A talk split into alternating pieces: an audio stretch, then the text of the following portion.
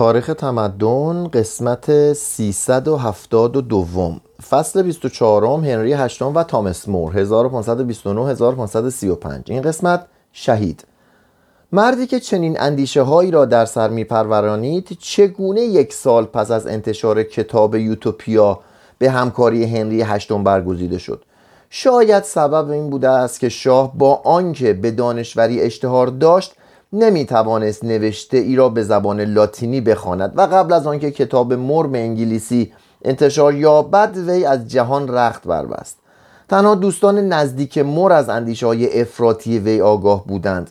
هنری از توانایی و کاردانی و درستکاری کم نظیر مر آگاه بود. او را برازنده نمایندگی مجلس عوام می‌دانست. وی را به نیابت خزاندار کل گماشت. 1521 و حساس ترین وظایف سیاسی را به دست او سپرد. مور با سیاست خارجی ولزی که انگلستان و شارل پنجم را به جان هم انداخت مخالف بود. او نه تنها به نیروی مهیب و آسیب ناپذیر امپراتور واقف بود بلکه وی را مدافع جهان مسیحی در برابر ترکان میشمرد. پس از سقوط ولزی مرد چندان از راه و روش او روی برتاف که پارلمان را واداشت در سیاستی که به سقوط وی انجامید. تجد نظر کند. مر در مقام رهبر جناح اقلیت پارلمان جانشین قهری ولزی بود و سی و یک ماه در مقام صدر اعظمی به انگلستان خدمت کرد. وی جانشین واقعی ولزی ولی. ولی جانشین واقعی ولزی خود شاه بود. هنری اکنون همه اختیارات دولت را به خیشتن اختصاص داد و تصمیم گرفته بود گریبان خود را از چنگ پاپ ناسازگار و مخالف برهاند و زناشویی خود را با زن دلخواهش که انتظار داشت وارثی برای تاج و تخت انگلستان به جهان آورد رسمیت دهد. مر دریافت که رهبر سیاسی کشور نیست و وسیله‌ای برای پیش بردن مقاصدی است که با عمیقترین احساسات و تمایلات وی سازگاری ندارند. از این رو در صدد برآمد که با نوشتن کتابهایی بر ضد آین پروتستان و با تعقیب رهبران پروتستان خیشتن را دلداری دهد. او از آن میترسید که اختلاف عقیده مردم انگلستان را به دهها یا صدها فرقه دینی پراکنده سازد. مر که قبلا از ترجمه لاتینی اراسموس از کتاب عهد جدید اراسموس پشتیبانی کرده بود اکنون با ترجمه انگلیسی این کتاب به دست تیندل به بهانه اینکه وی متن کتاب را به نفع پیروان لوتر تحریف کرده است بنای مخالفت نهاد. وی عقیده داشت که کلیسا پایگاه نظم اجتماعی مایه دلداری بشر و منبع وحی و الهام است و چنین سازمانی سزاوار نیست که ملعبه اقراض مردم شود و با استعلال و قضاوت عجولانه جدالگران خودپسند از هم بپاشد. به انگیزه همین عقیده وی به آتش زدن پروتستان ها پرداخت. تعریف مر از مجرم ربطی به الهیات نداشت. مجرم از نظر مر دزدی است که جاسوسی زن متدینی را می کند و هنگامی که زن زانو می‌زند و غرق در نیایش خداوند می شود اموالش را به سرقت می برد وی رفتار خیش را با پروتستان ها با آزادی وسیعی که در یوتوپیا به پیروان ادیان مختلف داده بود ناسازگار نمی یافت خود او بیش از هر کسی به پروتستان های انگلستان ناسزا گفت. روز رسید که مر خود هنری را گمراهترین مرد روزگار پنداشت. او از تایید زناشویی هنری با آنبولین سرباز زد و قانون ضد روحانیان سالهای 1529 تا 1532 را مهلکترین ضربه ای دانست که بر پیکر کلیسا که وی آن را تکیهگاه نظم اجتماع میشمرد فرود آمده است. مر هنگامی که از مشاغل دولتی و کلیسایی کنار رفت و در ملک شخصی خود در چلسی ازلت گزید 1532 عزلت اسخای می‌کنم. 54 سال از عمرش میگذشت. آنچه وی در, انتشار در انتظارش بود سرانجام فرا رسید. در آغاز سال 1534 به شرکت در توطعه راهبه شهر کنتس متهم شد. مورس داشت که به راهبه برخورده است و او را الهام یافته می‌داند ولی از وجود توطعه بی اطلاع است. هنری به واسطه کرامول مر را بخشید ولی مر را در روز 17 ماه آوریل به جرم خودداری از ادای سوگند وفاداری به قانون جانشینی که پاپ را از روای کلیسای انگلستان برمیانداخت دستگیر و زندانی کردند. دختر دلمندش مارگارت نامه به او نوشت و تذرع کنان از پدر خواست که به قانون نامبرده سوگن یاد کند. مر به دخترش پاسخ داد که خواهش او را برای که خواهش او برای وی از درد و رنج زندان ناگوارتر است. بسیاری دیگر برای نجات مر به تلاش پرداختند و او را به ادای سوگند وفاداری به شاه ترغیب کردند. ولی مر لبخند زنان خواهش همه آنان را رد کرد. در روز اول ژوئیه 1535 مر را برای آخرین بار محاکمه کردند. مر با مهارت از خود دفاع کرد. با وجود این او را به خیانت محکوم کردند. هنگامی که مر را از ویستمینستر به زندان باز میگرداندند دخترش مارگارت دو بار صف محافظان وی را شکاف و پدرش را در آغوش گرفت. و مر برای دخترش دعا و خیر دعای خیر و برکت خواند. چون از چوب بست اعدام بالا می‌رفت هفته ژوئیه و آن را چندان سست یافت که ترسید در هم فرو ریزد به یکی از محافظانش رو کرد و گفت آقای نایب خواهشمندم به من در بالا رفتن یاری کنید. پایین آمدن با خودم. دشقیم از او پوزش خواست و مر وی را به گرمی در آغوش گرفت. به دستور هنری مر حق نداشت قبل از مرگ بیش از چند کلمه بر زبان راند. از مردم خواست که برای شاه انگلستان دعا کنند و از خدا بخواهند که به شاه عقل سلیم ببخشد و تصریح کرد که تا دم مرگ خدمتگزار صدیق شاه و بیش از آن سر سپرده خدا بوده است. سر بریده وی را بر پل لندن آویختند. قتل ناجوانمردانه مر مردم انگلستان را به خشم آورد و قوقایی در اروپا برپا کرد. راسموس مرگ مر را چون مرگ خیش تلقی کرد و گفت که از این پس رقبتی به زیستن ندارد. یک سال بعد او نیز چشم از جهان فرو بست. شارل پنجم پس از وقوف بر مرگ مر سفیر کبیر انگلستان را نزد خود خواند و به او گفت هرگاه چنین خدمتگزار امین و صدیقی داشتم بهترین شهر خیش را فدای او می کردم پاپ پاولوس سوم طی توقی هنری را تکفیر و از عضویت جامعه مسیحی ترد کرد. انعقاد مجامع دینی را در انگلستان تحریم نمود. داد و ستت با انگلستان را ممنوع کرد. انگلیسی ها را از فرمانبرداری از هنری برحضر داشت و به مردم انگلستان و همه فرمانروایان مسیحی فرمان داد که هنری را از فرمانروایی براندازند. از آنجا که شارل و فرانسوا هیچ یک چنین فرمانی را گردن نمی نهادند پاپ صدور توقیع را تا سال 1538 به تعویق انداخت. پس از آن نیز که توقیع پاپ صادر باز شارل و فرانسوا که با سیادت پاپ بر شاهان مخالف بودند از انتشار آن در قلمرو فرمانروایی خویش جلوگیری کردند. بی نتیجه ماندن توقیع پاپ قدرت وی را بیش از پیش کاهش داد و به نزج دولت ملی مستقل و قائم به ذات در انگلستان یاری کرد. کلیسای روم در 400 سالگرد مرگ مور و فیشر آنان را در شمار قدیسان خیش قرار داد. داستان سه ملکه. در طول سی ماه پس از مرگ مور هنری سه تن از شش ملکه خیش را از دست داد.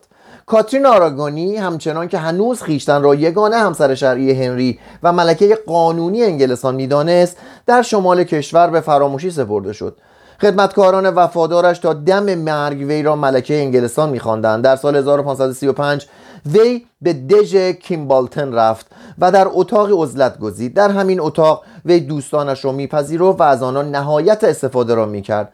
ماری که اکنون 19 ساله بود در هرتفیلد که از اقامت مادرش فقط سی کیلومتر دور بود نگهداری می‌شد. به مادر و فرزند اجازه ملاقات و مراوده داده نمی‌شد. با وجود این کاترین نامه هایی به ماری نوشته است که از شورانگیزترین نامه های جهان به شمار می روند هنری حاضر نشد در صورتی که آنان ملکه تازه انگلستان را به رسمیت بشناسند جای مناسبی در اختیارشان بگذارد. ولی هر دو هنری حاضر شد. هنری حاضر شد در صورتی که آنها ملکه تازه انگلستان را به رسمیت بشناسد جای مناسبی در اختیارشان بگذارد. ولی هر دو از قبول پیشنهاد شاه سر باز زدند. آنبولن خالش را به مراقبت ماری گماشت و به او دستور داد که این زنازاده را در جای نگاه دارد و گهگاهی وی را با سیلی گوشمالی دهد. در دسامبر 1535 کاترین بیمار شد نامه خیش را نوشت از امپراتور تقاضا کرد که از دختر وی مواظبت کند و طی نامه با هنری هشتم ودا گفت. من از همه خطاهای تو در میگذرم و از خداوند مسئلت دارم که او نیز تو را ببخشد. دخترمان ماری را به دست تو می سپارم و درخواست دارم که برای او پدری مهربان باشی. در پایان سوگن یاد می کنم که به چیزی جز دیدار تو نمی اندیشم هنری چون این نامه را دریافت کرد سخت گریست و پس از مرگ کاترین در پنجاه سالگی هفتم ژانویه 1536 به درباریانش فرمان داد که عزاداری کنند ولی آن از فرمان شاه سر باز زد. آن نمی‌دانست که پنج ماه بعد خود او نیز رخت از جهان خواهد بست. ولی دریافته بود که شاه دیگر از آن او نیست. شاه که اکنون از تندخویی سخنان آمرانه و تقاضاهای مسررانه آن به سطوح آمده بود بر مهربانی و بردباری و ملایمت کاترین حسرت می‌خورد. روزی که کاترین را به خاک می سپردند آن فرزند مرده به جهان آورد و هنری که هنوز آرزوی داشتن پسری را از دل نرانده بود بار دیگر به این اندیشه فرو رفت که همسر خیش را طلاق گوید یا با پیمان زناشویی خود را یا پیمان زناشویی خود را غیر قانونی اعلام کند. گفتند که وی دومین زناشوی خیش را معلول نیرنگ و از این روی بیاعتبار می‌دانسته است. از ماه اکتبر یکی از ندیمه های آن توجه شاه را به خیشتن معطوف کرد. چون آن بر او خورده گرفت هنری فرمان داد که لب فرو بندد. هنری به خیانت وی ایمان راسخ داشت. هنری شایعاتی را درباره هرزگی و ناپاک دامنی آن بر سر زبانها بود با مشاوران خیش در میان نهاد و آنها نیز پس از تحقیق به شاه گزارش دادند که آن با پنج تن از درباریان از جمله برادرش رابطه نامشروع داشته است. این پنج تن را به زندان افکندند و در روز دو مه 1536 آن نیز پس از آنان به زندان روان شد. هنری به آن نوشت که در صورت راستگویی می‌تواند به گذشت و بخشش وی امیدوار باشد. آن پاسخ داد گناهی از او سر نزده است که بدان اعتراف کند. زندانبانان می‌گفتند آن اعتراف کرده که به او پیشنهاد عشقبازی داده اند ولی مدعی بود که او پیشنهاد آنان را رد کرده است. هیئت دادرسان در 11 ماه مه با ذکر تاریخ و نام اشخاص گزارش داد که آن با هر پنج نفر متهم خوابیده است. چهار تن از متهمان را در روز دوازده ماه مه در برابر هیئت دادرسان که پدر آن نیز در آن عضویت داشت در وستمینستر به, به محاکمه کشیدند. یکی به گناه خیش اعتراف کرد ولی دیگران دیگر متهمان خود را بیگناه دانستند. هیئت دادرسان به محکومیت هر چهار تن رأی داد. در روز 15 مه آن و برادرش را در برابر هیئتی مرکب از 26 تن از اعیان که ریاست آن را امو ولی دشمن سرسخت آن به عهده داشت محاکمه کردند. خواهر و برادر هر دو خیشتن را بیگناه دانستند ولی اعضای هیئت همگی اعلام داشتند که درباره خیانت متهمان شبهه ای ندارند و سپس رأی دادند که متهمان را به دلخواه شاه به دار کشند یا آتش زنند. در 17 ماه مه یکی را بردار کشیدند و چهار متهم دیگر را به اقتضای مقام و منصب آنان گردن زدند. در همان روز نمایندگان شاه از اسقف اعظم درخواست کردند که زناشویی هنری را با آن غیرقانونی و الیزابت را زنازاده اعلام کنند و اسقف اعظم این درخواست را پذیرفت. آن در شب قبل از مرگش در برابر همسر نگهبانش بر خاک افتاده از او خواست که نزد ماری دختر شاه رود در برابر او زانو بر زمین زند و از او طلب بخشایش کند. آن در روز 19 ماه مه درخواست کرد که هرچه زودتر وی را ادام کنند. در نیمه همان روز وی را به قتلگاه بردند. قبل از مرگ از تماشاگران خواست برای شاه که انگلستان فرمان روایی مهربانتر و دلسوزتر از او به خود ندیده و به من نیکی بسیار کرده و سرور مهربان و بزرگوارم بوده است دعا بخوانند. با آنکه برای مردم دشوار بود وی را خیانتگار بدانند کمتر کسی از سقوط او اندوهگین گشت. فردای آن روز هنری با جیمز سیمور پنهانی نامزد شد. در روز سی مه 1536 با او زناشویی کرد و در چهار جوان جین را رسما ملکه انگلستان ساخت. جین از خاندان سلطنتی و از اخلاف ادوارد سوم بود. اصل و نسب وی سه یا چهار پشت قبل به هنری می رسید جین از زیبایی چهره خندان بهره نداشت. ولی هوش و ذکاوت مهربانی و حجب و کمرویی او بر دلها می نشست کاردینال پول سرسختترین دشمن هنری این زن را جامعه همه فضائل خوانده است. وی تا روزی که آن زنده بود دست شاه را پس می‌زد. از قبول هدایای وی خودداری می‌کرد. نامه های او را سرنگشاده پس میفرستاد و از شاه تقاضا می‌کرد که جز در حضور دیگران با او سخن نگوید. یکی از نخستین اقدامات جین اصلاح میان هنری با فرزندانش با فرزندش ماری بود. ولی هنری با تحمیل نظریات خیش بر ماری با جین مصالحه کرد. بدین سان که کرامول را واداش نامه برای او بفرستد که در آن زناشویی هنری با کاترین نامشروع شمرده شده بود. ماری اعتراف نامه را امضا کرد ولی هیچگاه خود را نبخشید. سه هفته بعد شاه و ملکه به دیدن وی رفتند. هدایایی از جمله هزاران کران پول نقد به او بخشیدند. ماری بار دیگر شاهزاده خوانده شد و در عید میلاد مسیح سال 1536 به دربار رفت. ماری در آخرین سالهای عمر عمر پدر به او مهر میورزید. پارلمان انگلستان پس از آنکه مجددا گشایش یافت 8 ژوئن 1536 به درخواست هنری قانون جانشینی تازه تصویب کرد که الیزابت و ماری را زنازاده میخواندند و فرزند آینده جین را ولیعهد انگلستان میشناخت. در ماه ژوئیه هنری پسر زنازاده خود را از دست داد و چشم امید خیش را به فرزند آینده جین دوخت. چون جین پسری به جهان آورد 12 اکتبر 1537 که بعدا عنوان ادوارد ششم یافت مردم انگلستان نیز مانند هنری به وجد آمدند. ولی جین که اکنون هنری سخت به او دل بسته بود دوازده روز پس از ولادت ادوارد درگذشت. مرگ وی هنری را به شدت متعلم ساخت. هنری با آنکه از آن پس سه بار دیگر زناشویی کرد اما قبل از مرگ وصیت کرد وی را در کنار گور زنی به خاک سپرند که با زادن پسری به او جان بخشیده است. مردم آرزوی هنری را به داشتن وارث زکور در میافتند شدت عمل وی را درباره کاترین و ماری نکوهش می‌کردند. در مرگ آن اشک نریختند ولی از اعدام فیشر و مور به خشم آمدند. هنوز اکثریت قریب به اتفاق مردم انگلستان کاتولیک بودند و روحانیان که دولت درآمد آنان را به خیشتن اختصاص داده بود به انتظار روزی بودند که انگلستان با روم بسازد. با وجود این کسی را یارای آن نبود که از شاه بد بگوید. تنها فرد انگلیسی که هنری را نکوهش می‌کرد در آن سوی دریای مانش میزیست. رجینالد پول فرزند مارگارت کنتس آسالزری برادرزاده ادوارد چهارم و ریچارد سوم بود. وی به هزینه هنری تحصیل کرد. 500 کران مستمری از شاه دریافت می داشت و پیدا بود که روزی عالی ترین مقام را در کلیسای انگلستان اشغال خواهد کرد. او در پاریس و پادوا تحصیل کرد و روزی که به انگلستان بازگشت پشتیبان سرسخت هنری بود.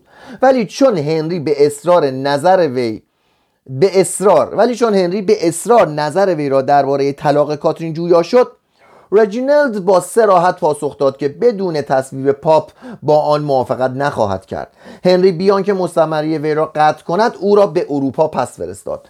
رجینالد پول 22 سال در بر اروپا ماند. از دانشوران و عالمان الهی نامدار کلیسای کاتولیک شد و در 36 سالگی به مقام کاردینالی ارتقا یافت. 1536 در همان سال رساله لاتینی شدید و لحن در دفاع از یک پارچگی کلیسا را نوشت و در آن هنری را سخت به باد حمله گرفت. پل در این رساله استدلال کرده بود که هنری با به دست گرفتن رهبری کلیسای انگلستان مسیحیت را به ادیان ملی گوناگون میپراکند و بدین سان آشوب اجتماعی و سیاسی را در اروپا دامن می‌زند. وی هنری وی هنر را هنری بوده یش افتاده وی هنری را به خودخواهی و خودکامگی متهم کرد. اسقفان انگلستان را مسئول سرسپردگی کلیسا به دولت شمرد. زناشویی هنری را با آن زنا خواند. از شارل پنجم تقاضا کرده بود که به جای آنکه نیرو و مهارت خیش را در جنگ با ترکان برباد دهد ارتش امپراتوری را مأمور سرکوبی شاه بیدین انگلستان کند. کاردینال کنتارینی به رجینلد سفارش کرد که از انتشار رساله چشم بپوشد ولی او با سماجت رساله را چاپ کرد و نسخه‌ای از آن را به انگلستان فرستاد. پس از آنکه پاپ پاولوس سوم پول را پول میگم پاپ پاولوس سوم پول را به مقام کاردینالی ارتقا داد هنری اقدام پاپ را به دشمنی حمل کرد. از آن پس شاه انگلستان هر گونه سازشی را با روم از سر بیرون کرد و درباره لزوم برچیدن همه صومعه های انگلستان و مصادره اموال آنها به سود خیش با کرامول هم داستان شد. فصل 25 هنری هشتم و صومعه ها 1535 1547 چگونه صومعه ها را برچیدند؟ به سال 1535 که هنری با اشتغال به عشقبازی ها و جنگ های بسیار مجالی برای دست و پنجه نرم کردن با پاپ نداشت کرامول را به نیابت سلطنت در همه امور کلیسایی خیش برگماشت. کرامول اکنون سیاست خارجی، قانونگذاری داخلی، دادگاه های عالی، شورای خصوصی، اداره آگاهی، دیوان عالی کشور و اداره امور کلیسایی انگلستان را در دست داشت. ولزی در اوج قدرت خیش هرگز مسئولیت اداره این همه سازمان های پهناور را عهدهدار نبود. کرامول گذشته از این بر مطبوعات و چاپخانه ها نیز نظارت می‌کرد و شاه را بران داشته بود که چاپ و فروش و ورود مطبوعات را به اجازه مأموران شاهی محول سازد و خود به هزینه دولت نشریه هایی بر ضد پاپ چاپ و منتشر می‌کرد. جاسوسان بیشمار کرامول وی را از هر گونه جنبش یا اظهار نظری که به زیان هنری یا خود وی بود آگاه می‌کردند. تنها یک سخن حاکی از دلسوزی به فیشر و مور یا یک تحقیر شاه برای محکومیت دراز مدت مردم بس بود. هرگاه کسی تاریخ مرگ شاه را پیش بینی می‌کرد مرگش قطعی بود. گاهی کرامول هم داوری می‌کرد و هم دادستانی. کسی در انگلستان نبود که از او نترسد و متنفر نباشد. ورشکستگی هنری با آنکه نیروی نامحدودی در اختیار داشت اساسی ترین مشکل کار کرانول به شمار می‌رفت. زیرا هنری به اندیشه توسعه نیروی دریایی بندرها و باراندازهایش بود. ولی هزینه گذاف دربار و خودش بر دوش او سنگینی می‌کردند و دستگاه اداری کرانول هم مستلزم بودجه هنگفتی بود. چه راهی برای فراهم ساختن پول وجود داشت؟ مالیاتی که مردم میپرداختند چنان سنگین بود که افزایش آن بدون برخورد به مقاومت سخت مردم امکان نداشت. اسقفان برای آنکه دل شاه را به دست آورند رمق مردم بخش کلیسایی خیش را کشیده بودند و از آمریکا نیز آنقدر که به خزانه دشمن انگلستان یعنی امپراتور میریخت آید انگلستان نمی‌شد. تنها یک سازمان توانگر ولی ناتوان و مزنون و بیپناه در انگلستان وجود داشت و آن هم سومه ها بودند. این سومه ها در مزان بدگمانی بودند. از آن روی که سررشته آنها به پاپ می رسید اینان از نظر شاه و پیرامونیانش در میان ملت انگلستان مردمی بیگناه بودند که از هر گونه جنبش کاتولیک ضد شاه پشتیبانی می اینان بیپناه بودند زیرا اسخفان با اکراه از فرمانبرداری پاپ سر باز زده بودند اشراف که دارایی خیش را در جنگ های خانگی برباد داده بودند می‌خواستند موقوفات خیش را بازپس گیرند. سوداگران راهبان را مردمی مفتخور و تنبرور می‌دانستند و مردم فرودست و عامه نیز دیگر به اشیایی که راهبان به نام آثار قدیسان عرضه می داشتند و نیز به مراسم قداس که آنان را که آنان با دریافت پول برای مردگان به جای می آوردند اعتقاد نداشتند. از اینها گذشته سابقه ای هم در بستن و برچیدن سومه ها به دست آمده بود. وینگلی در زوریخ فرمانروایان لوتری در آلمان و ولزی در انگلستان سومه ها را برچیده بودند. پارلمان انگلستان هم به سال 1533 به دولت اجازه داده بود به سومه ها سرکشی کند و در آنها به اصلاحاتی دست زند. در تابستان 1535 کرامول ستن بازرس را که هر یک دستیاران بسیاری در اختیار داشتند برای بازجویی و تهیه گزارش از وضع ظاهری اخلاقی و مالی سومه ها و راه به خانه های انگلستان معمور کرد. این بازرسان مردان جوان و گستاخی بودند که وظیفه خیش را با جدیت ولی نه با کاری به انجام می رساندند اینان از گرفتن پیشکش ابایی نداشتند. هدف مأموریت آنان حفظ منافع مقام سلطنت بود و از هر وسیله‌ای که در اختیار داشتند بهره میجستند تا زنان و مردان صومعه نشین را بران دارند که خیشتن را ننگین و مفتزه بنمایانند. در میان 600 صومعه انگلستان یافتن سازمان های گمراهی که به مفاسد جنسی و گاهی همجنسگرایی بیبندوباری فریبکاری از راه فروش اشیای منتصب به قدیسان برای افزایش دارایی صومعه ها و فراهم ساختن آسایش صومعه نشینان آلوده باشند دشوار نبود. ولی این گزارش ها به راهبان به راهبان پاک دامن و راست کردار اشاره نمی کرد نسبت گمراهان را با پرهیزکاران نمی سنجید و شایعه را مستند و, و شایعه را از مستند باز نمی شناساند کرامول در کتاب سیاه که در 4 فوریه 1536 به پارلمان تسلیم کرد از روی سیاهکاری های سومه نشینان پرده برکشید و از نمایندگان خواست سومه هایی را که درآمدشان برابر 200 پوند یا 20 هزار دلار 100 سال پیش یا کمتر است برچینند نمایندگان که بیشترشان برگزیده کرامول بودند این پیشنهاد را پذیرفتند. دادگاهی به فرمان شاه تشکیل شد که اموال و درآمدهای 376 تومه کوچک را به نفع دولت ضبط کند. 2000 راهب را یا به دیرهای دیگر انتقال دادند یا رها ساختند. به آنانی که رها می ساختند مبلغی ناچیز یا شهریه می دادند تا برای خود کاری فراهم سازند. از 130 راهب خانه تنها درآمد 18 راهب خانه از 200 پوند تجاوز می‌کرد که نیمی از آنها هم بسته شده بودند. انحلال صومعه ها در شمال کشور با شورش سگانه ای مواجه شد. همچنان که مسیحیت نخست در شهرها پدیدار و به روستاها کشیده شد در سوئیس، آلمان و انگلستان نیز اصلاحات دینی از شهرها آغاز و با مقاومت روستایی روستانشینان روبرو شد. نفوذ آین پروتستان در انگلستان و اسکاتلند با افزایش فاصله از لندن کاهش میافت به ولز و شمال انگلستان دیرتر رخنه کرد و در ایرلند پیروان کمتری یافت.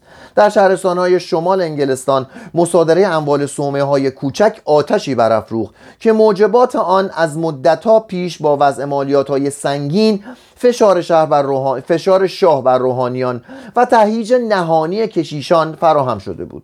راهبانی که از صومعه ها رانده شده بودند چون شهریه خیش را به سختی وصول می کردند به خیلی انبوه بیکاران ناخشنود پیوستند. راهبه های رانده شده که سرگردان از پناهگاهی به پناهگاهی می رفتند مردم را بر حکومت خشمگین ساختند.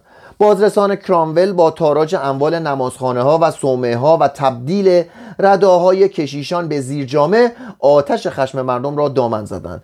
در دو اکتبر 1536 بازرسی که ای را بسته بود در آبادی مجاور به دست مردم خشمگین گرفتار شد. نامه ها و احکام وی را سوزاندند و نوک شمشیر بر سینهش نهادند و وادارش کردند تا سوگند وفاداری به مردم یاد کند. همه مردمی که در آن گروه بودند به شاه و کلیسای کاتولیک رومی سوگند وفاداری یاد کردند. فردای آن روز یک لشکر شورشی گرد آمد کشیشان و راهبان بیخانمان سربازان یک لشکر را تهیج سربازان این لشکر را تهیج کردند و بزرگان محلی یا ناگزیر شدند که به آنان بپیوندند یا خود به میل خیش به آنان پیوستند. فردای آن روز گروه انبوهی از روستانشینان سر به تقیان برداشتند. شورشیان نماینده اسقف لینکن را که به گمان آنان گماشته کرامول بود از بسترش بیرون کشیدند و با چماق تا پای مرگ مزروب ساختند. شورشیان نامه تنظیم کردند و برای شاه فرستادند و در آن گشایش مجدد سومه ها لغو یا کاهش مالیات ها معافیت روحانیان از پرداخت اشریه یا درآمد سالانه به شاه برکرانی کرامول از شورای خصوصی و خلع و توبیخ اسقفان گمراه خواسته شده بود. شماره شورشیان با مردمی که پیوسته از شهرهای شمالی و خاوری به آنان میپیوستند فزونی میافت نزدیک 60 هزار تن برای دریافت پاسخ شاه در لینکن گرد آمده بودند. پاسخ شاه تند و ناخوشایند بود. وی شورشیان را به ناسپاسی و نافرمانی از فرمانروای مهربان متهم و ادعا کرده بود که انحلال سومه های کوچک خواست مردم بود که به دست نمایندگان آنان در پارلمان صورت گرفت. شاه همچنین مردم را فرمان داده بود که رهبران شورش را به دست گماشتگان حکومت تسلیم کنند و به خانه های خیش بازگردند. در غیر این صورت منتظر مرگ و مصادره اموال خیش باشند. در این هنگام هنری به دستیاران نظامی خیش فرمان داد سپاهی گردآورند. وی همچنان مخفیانه نامه به تنی چند از بزرگان که به شورشیان پیوسته بودند نوشت. این بزرگان هم که دیدند شاه در عزم خیش استوار است و شورشیان بی اسلحه کاری از پیش نخواهند برد آنان را پراکنده کردند و سپاه شورشی به زعم مخالفت کشیشان مانند برف در آفتاب تابستان ناپدید گشت. پانزده تن از رهبران شورش را به دست گماشتگان دولت سپردند. صد تن دیگر هم دستگیر شدند و بازماندگار را شاه بخشید. گرفتاران را به لندن بردند و به زندان افکندند و 33 تن از آنان که هفت کشیش و 14 راهب در میانشان بودند به دار آویختند و باقی را آزاد کردند. در این هنگام شورش دامنه دارتری برپا شد. قاضی جوانی به نام ریچارد به این جنبش کشیده شد. حقوقدان دیگری ویلیام فرماندهی گروهی از سرکشان را در برلی به دست گرفت.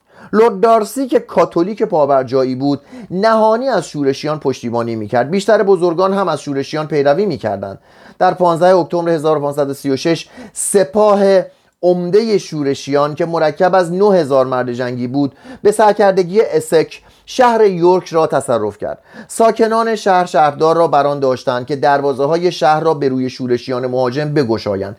اسک سربازانش را از قارتگری و اخلال نظم باز داشت و سومه ها را بازگشود راهبان شادان به صومعه های خیش بازگشتند و شورشیان با سر دادن سرودهای دینی مؤمنان را دلخوش ساختند. اسک به پیشرفت خیش ادامه داد و پامفریت را گرفت و همزمان با آن شهر حال نیز بدون خونریزی به دست شورشیان افتاد. شورشیان فاتح به درخواستهایی که مردم لینکنشتر کرده بودند درخواستهای دیگری افزودند. آنها را نزد شاه فرستادند و از او خواستند که بدعتگذاران را سرکوب کنند. نوشته های آنان را بسوزانند پیوند کلیسای انگلستان را با روم تجدید کنند. ماری را دختر قانونی خیش به شمارت بازرسان کرامول را از کار برکنار و مجازات کنند و مالکیت همه زمین هایی را که از سال 1489 به بعد ضبط شده است ملغا کند. برانی ترین لحظه زندگی هنری هشتم در رسیده بود. نیمی از کشور بر او شوریده بودند. ایرلند نیز سر به تقیان برداشته بود و پاولوس سوم و کاردینال رجینالد فرانسوای اول و شارل پنجم را به تسخیر انگلستان و برانداختن هنری از فرمانروایی برمیانگیختند. هنری تمام نیروهایی را که برایش مانده بود گرد آورد. فرمانهایی برای فراهم ساختن سپاه به همه جا فرستاد و در ضمن به دوک آونورف دستور داد که با نرمش و مذاکره شورشیان را رام سازد. دوک نامبرده با اسک و گروهی از نجبا گفتگو کرد و با دادن وعده عفو عمومی آنان را از نافرمانی باز داشت. همری با تضمین جان اسکوی را برای مذاکره نزد خود خواند. وی پس از دیدار شاه دلباخته فر و بزرگی وی گشت و در ژانویه 1537 فروتن و خاشه و تندرست به یورکشیر باز آمد.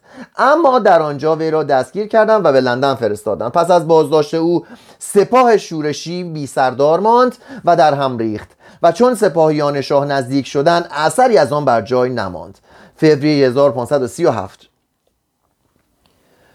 چون هنری اطمینان یافت که شورش فرو نشسته است وعده عفو عمومی شورشیان را که دیوک آو نورف به آنان داده بود به فراموشی سپرد و فرمان داد سران شورشیان را دستگیر کنند و چند تن از آنان را که اسک نیز در میانشان بود از بین برند.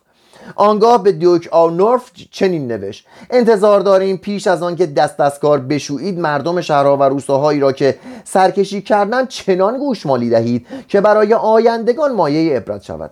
از آنجا که همه این نابسامانی ها از توطئه های خائنانه راهبان این بخش را سرچشمه گرفته است از شما می‌خواهیم در این جاها که توطئه چیده بدون هیچ گونه ترحم یا چشپوشی همه راهبان را که اندک گناهی کرده اند بیدرنگ گوشمالی سخت کرامول با استفاده از ترس و حراسی که بر دل مخالفان افتاده بود توانست دیگر مؤسسات دینی را نیز در انگلستان برچیند. همه صومعه ها و راهب خانه هایی که ساکنان آنها به شورشیان پیوسته بودند بیدرنگ منحل شدند و دارایی آنها به سود دولت ضبط شد. شمار بازرسان فزونی یافت و گزارش های بیشتری از بیانضباطی تباهی خیانت و فساد اخلاقی راهبان به دولت داده شد. راهبان از ترس انحلال صومعه های خیش آثار قدیسین و اشیای گرانبهای خود را از راه مزایده به فروش رساندند. انگشت قدیس آندراس به بهای چهل پوند فروخته شد.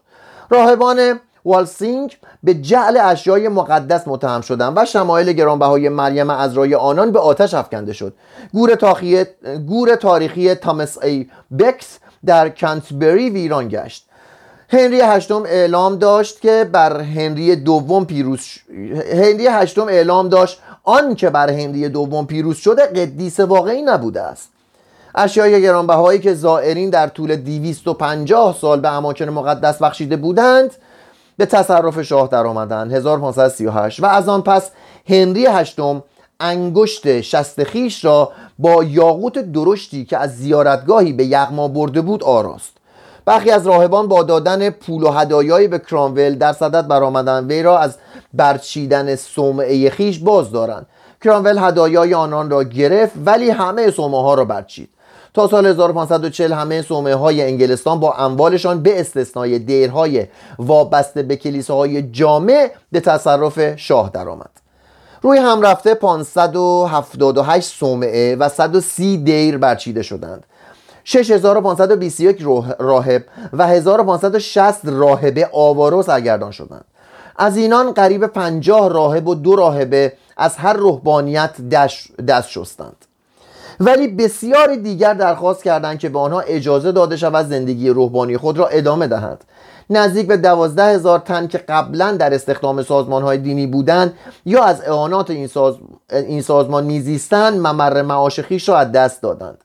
درآمد سالانه ارزی و درآمد سالانه عراضی و بناهای ضبط شده به 200 هزار پوند یا 20 میلیون دلار می رسید ولی فروش عجولانه آنها پس از مصادره درآمد این املاک را به 37 هزار پوند در سال کاهش داد. هرگاه فلزات بهاداری را که 85 هزار پوند ارزش داشتند به اموال ضبط شده بیافزاییم بهای املاک و املاک اموالی که هنری تصاحب کرد به یک میلیون و پوند بالغ می شد شاه املاکی را که به غنیمت برده بود با گشاده دلی به رعایای وفادار خیش بخشید. وی پاره از این املاک را به نجبای شهرنشین و بازرگانان و حقوقدانانی که وی را یاری و همراهی کرده بودند داد. ولی بیشتر آنها را به بهای ارزان به آنان فروخت.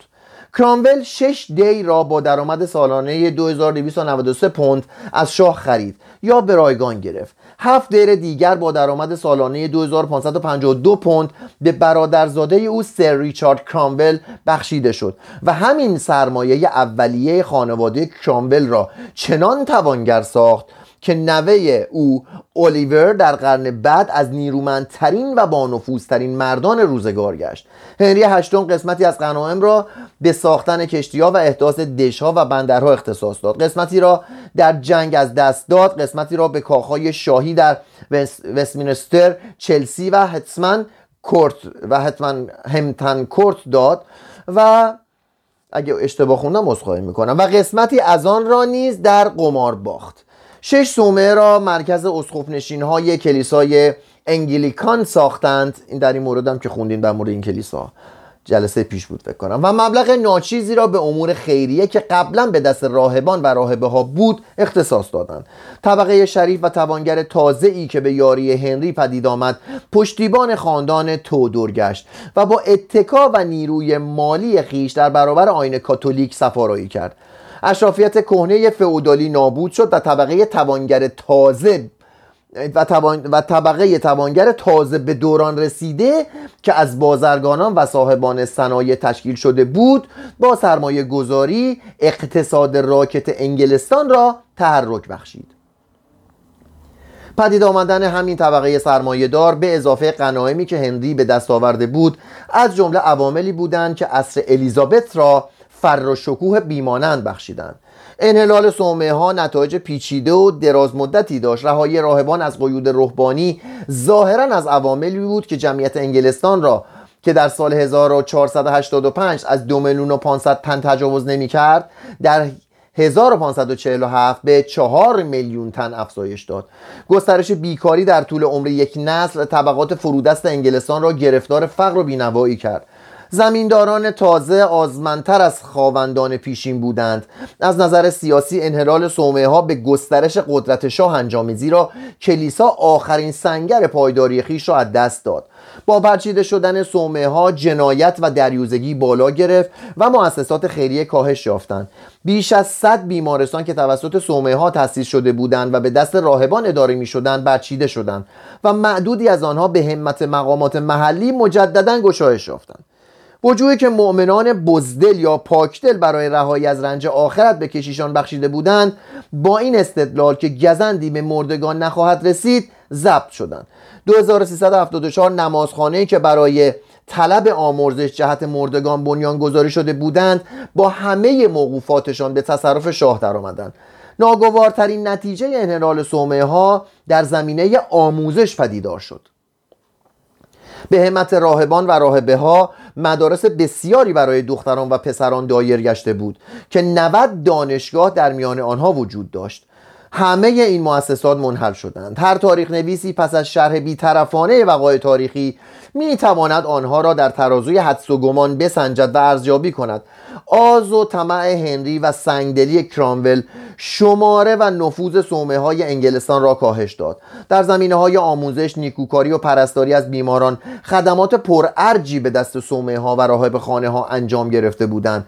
ولی این گونه خدمات حتی در کشورهای کاتولیک اروپای باخته مفتری به دست مقامات کشوری و غیر دینی سپرده می شدند تزلزل ایمان دینی مردم و روگردانی آنان از جهان آنسوی گور اعتبار و اهمیت مؤسسات وابسته به صومعه ها را میکاست. دریقا که طرح خردمندانه دریقا که طرح خردمندانه تر ولزی برای تبدیل تدریجی صومعه ها به دانشگاه با اقدامات تند عجولانه کرامول در هم آمیخت. شیوه عمل هنری در برچیدن صومعه ها مانند اقداماتی که به انگیزه آرزوی داشتن وارث زگور به دست وی انجام گرفتند مقصد بلند وی را لکهدار ساخت. استثمار فریبکارانه دینداران ساده دل سرانجام میبایست پایان یابد. آنچه بیش از همه در این ماجرا بیننده را میآزرد سرنوشت اندوهبار راهبه هایی است که بیشتر آنان با ایمان راستین سراسر عمر و زندگی خیش را به اجرای فرایز دینی آموزشی نیکوکاری و دستگیری از دردمندان و بیماران و نیازمندان سپرده بودند. جلسه آینده ایلندی های خیر سر